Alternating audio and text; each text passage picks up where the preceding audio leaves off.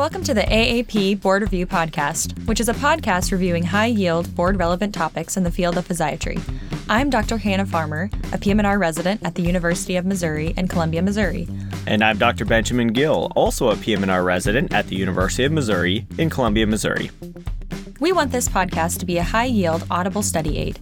In today's episode, our focus will be on pathologies of the lower limb. Credit goes to future physiatrist Annie Wingard for her excellent assistance writing this episode. Special thanks to Dr. Carl Jockey and Dr. Benjamin Washburn from the University of Missouri for reviewing the episode. Disclaimer The AAP Board Review Series is for educational and entertainment purposes only. It should not be used to diagnose, prevent, or treat any diseases or conditions. The views expressed are solely those of the hosts and do not re- represent the official views or policy of any entity. All right, let's jump in with a case. A 21 year old female collegiate long distance runner presents with right anterior shin pain. The pain started during preseason training a few months ago. It typically onsets early in her runs, decreases with further activity, and then recurs the next morning. It tends to improve with rest and ice. She has been averaging about 40 miles of running per week with mixed terrain. She does note some irregularity in her menstrual cycles, but no recent weight loss. Her BMI is 22. Her typical pain of diffuse aching pain across the anterior tibia is reproduced with palpation throughout the shin. When asked to run for several minutes, she reports initial pain that gradually abates, but no numbness or weakness. What is our differential? Well, Hannah, without acute trauma, my differential for anterior leg pain generally focuses on muscle strains or tendinopathies in the anterior and lateral lower leg compartments, medial tibial stress syndrome, chronic compartment syndrome, and stress fractures of the medial tibia or anterior tibial cortex. Less likely pathologies include superficial or deep fibular neuropathies, referred pain, such as from the spine or knee, or vascular pathologies. Given this patient's chronicity, location, and description of improvement with warm up, I am most suspicious for medial tibial stress syndrome, often referred to as shin splints. What are some of the risk factors associated with medial tibial stress syndrome? This condition is most common in active individuals, such as military personnel or athletes. The pathophysiology is thought to be due to eccentric contraction of the medial soleus as it resists pronation.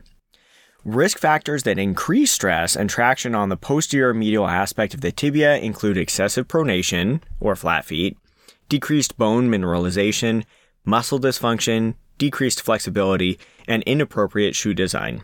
Literature has also reported greater incidence with females, higher BMI, greater internal and external hip rotation, and increased calf girth. This is certainly a frustrating condition. Should we obtain imaging? Well, radiographs will typically be negative, although some periosteal reaction or localized swelling is rarely seen, a bone scan could be obtained, which would show patchy, diffuse areas of increased tibial uptake in medial tibial stress syndrome compared to the focal uptake with stress fracture.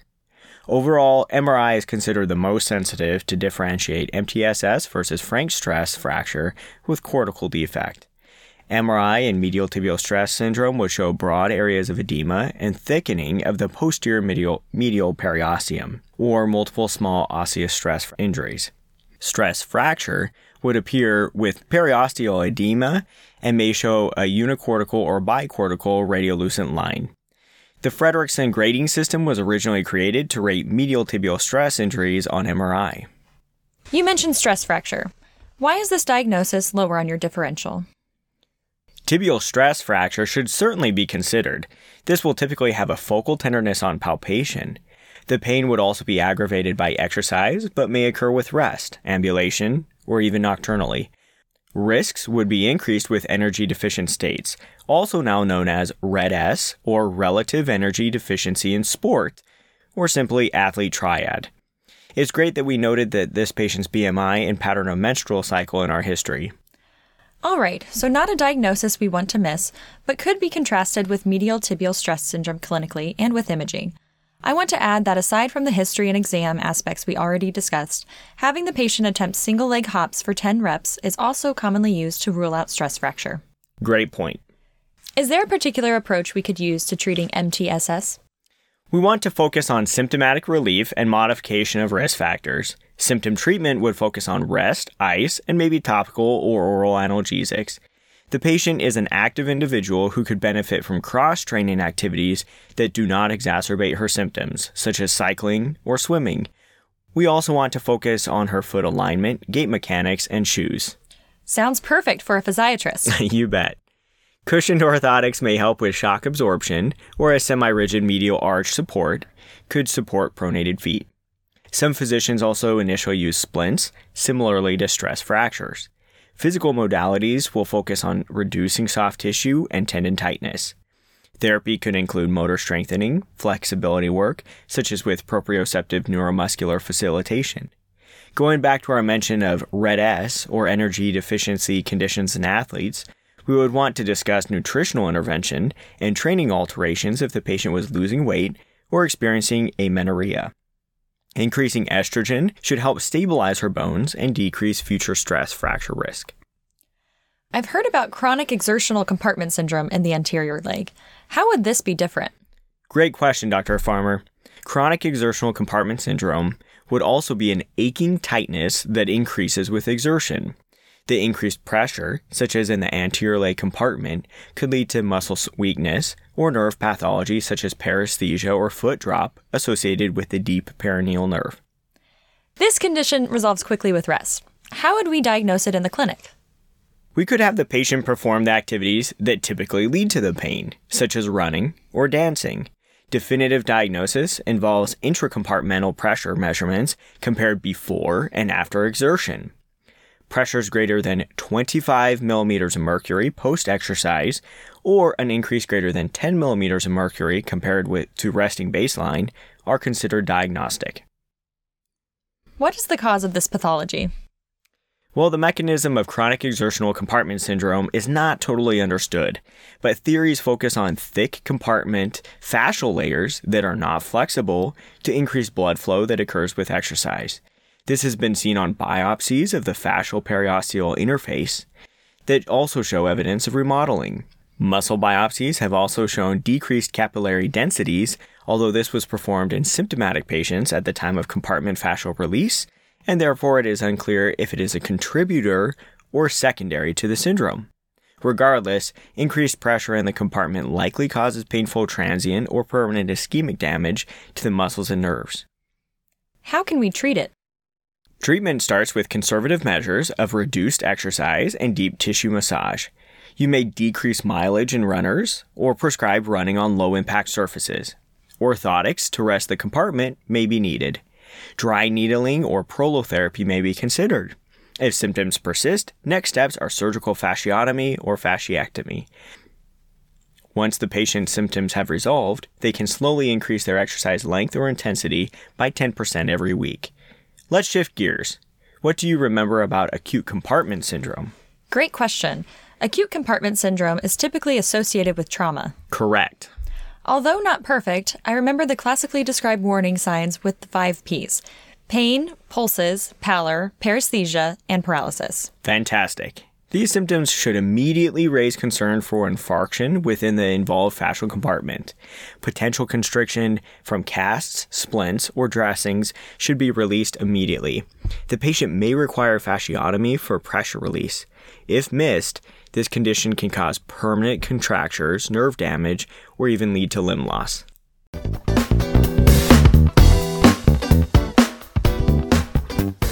Well, Dr. Farmer, you know what time it is. This is our lightning round. All right, I'm ready. Let's talk about the general anatomy of the leg. The lower leg has four compartments anterior, lateral, superficial posterior, and deep posterior. What muscles are found in the anterior compartment of the leg? Tibialis anterior, extensor hallucis longus, extensor digitorum longus, and fibularis tertius. They are all innervated by the deep fibular nerve. Fantastic. Now, to hit you with some more anatomy, what about the deep posterior leg compartment? That would be tibialis posterior, flexor digitorum longus, flexor hallucis longus, which are innervated by the tibial nerve. These structures also all pass through the tarsal tunnel and are involved in tarsal tunnel syndrome. Correct again. What muscle is not distal to the fibular head, yet innervated by the fibular nerve? The short head of the biceps femoris. That is important to remember during electrodiagnostic testing. Great point. What nerve could be involved with persistent irritation of the medial calcaneus? I would suspect the tibial nerve. What innervates muscles in the lateral leg compartment? That would be the superficial fibular nerve, innervating the fibularis longus and brevis. I remember this by it is very superficial to fib to long and brave people. Excellent mnemonic. An athlete rolls their foot and subsequently has midfoot pain and bruising on the plantar aspect. What ligament is likely injured? That would be the Lisfranc ligament. Last one here. What is a radiographic finding with weight bearing if this ligament is torn? There would be increased space between the first and second metatarsal on weight bearing x ray.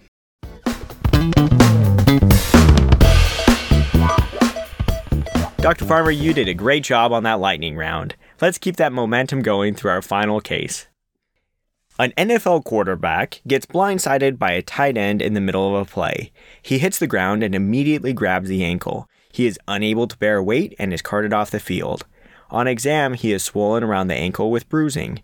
There is tenderness to palpation over the lateral and medial aspects of the right ankle, as well as the lateral leg over the fibular head. Focus knee exam is benign. He has full sensation throughout the leg and foot and is able to wiggle his toes and slightly plantar and dorsiflex the ankle. What are you thinking about on your differential? It sounds like this athlete had a significant ankle injury. Inversion could damage the anterior talofibular ligament, the calcaneofibular ligament, and potentially the posterior talofibular ligament. Those are the anatomical correlations with grade 1, 2, and 3 ankle sprains.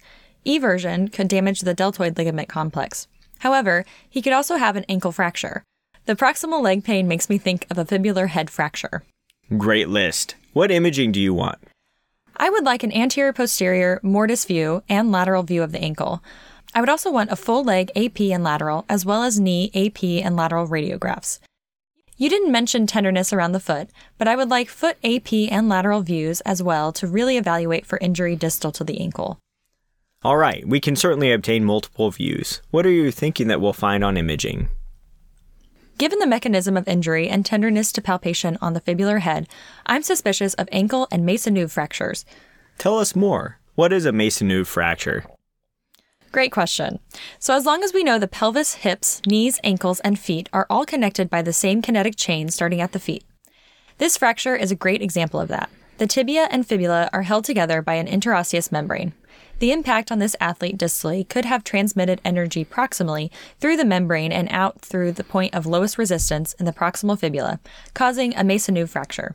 Maisonneuve is classically described in association with ankle pronation, external rotation, or Weber Class C ankle fractures. What do you want to do? This athlete will likely require surgical evaluation given the significance of his injuries and likely ankle instability. Given his high level of activity demands, he will likely need open reduction and internal fixation of the ankle and possibly the proximal fibula for optimal anatomic alignment. However, proximal fibular open reduction is usually avoided because of proximity to the common fibular nerve. How long will it take this quarterback to return to play? Goals of rehab after ankle injury are restoration of motion, strength, and proprioception. An athlete can return to play once full painless range of motion and full strength is intact. Most patients return to full pre injury levels of competition 6 to 10 weeks post injury.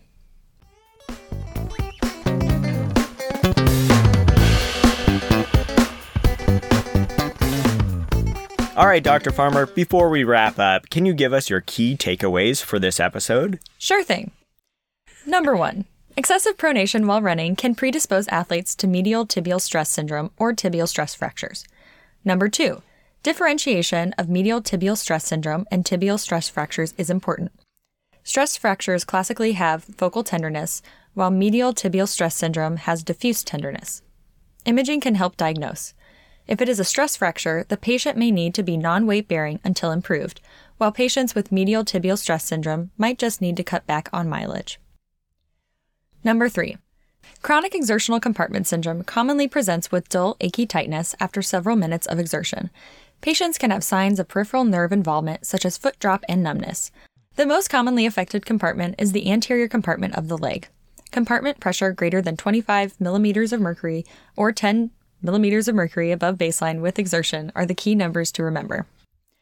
Number four, acute compartment syndrome should be suspected with the five P's severe pain, pallor, paresthesias, pulselessness, and paralysis. Intervention is emergent. Number 5. Speaking of anterior compartments, the muscles in the anterior compartment are the tibialis anterior, extensor hallucis longus, extensor digitorum longus, and fibularis tertius. These muscles are innervated by the deep fibular nerve. Number 6. Ankle injuries can be associated with damage of the tibiofibular interosseous membrane and a proximal fibular fracture. This is known as a Maisonneuve fracture. All right, that's a great summary. Call it a wrap. Yes, let's. Great talking with you, Ben.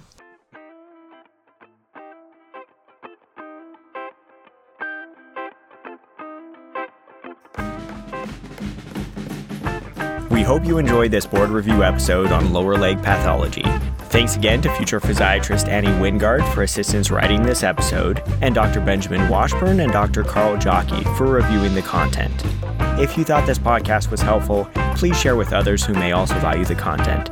Don't forget to follow the AAP on Twitter, Instagram, and Facebook to stay up to date on the latest news and opportunities.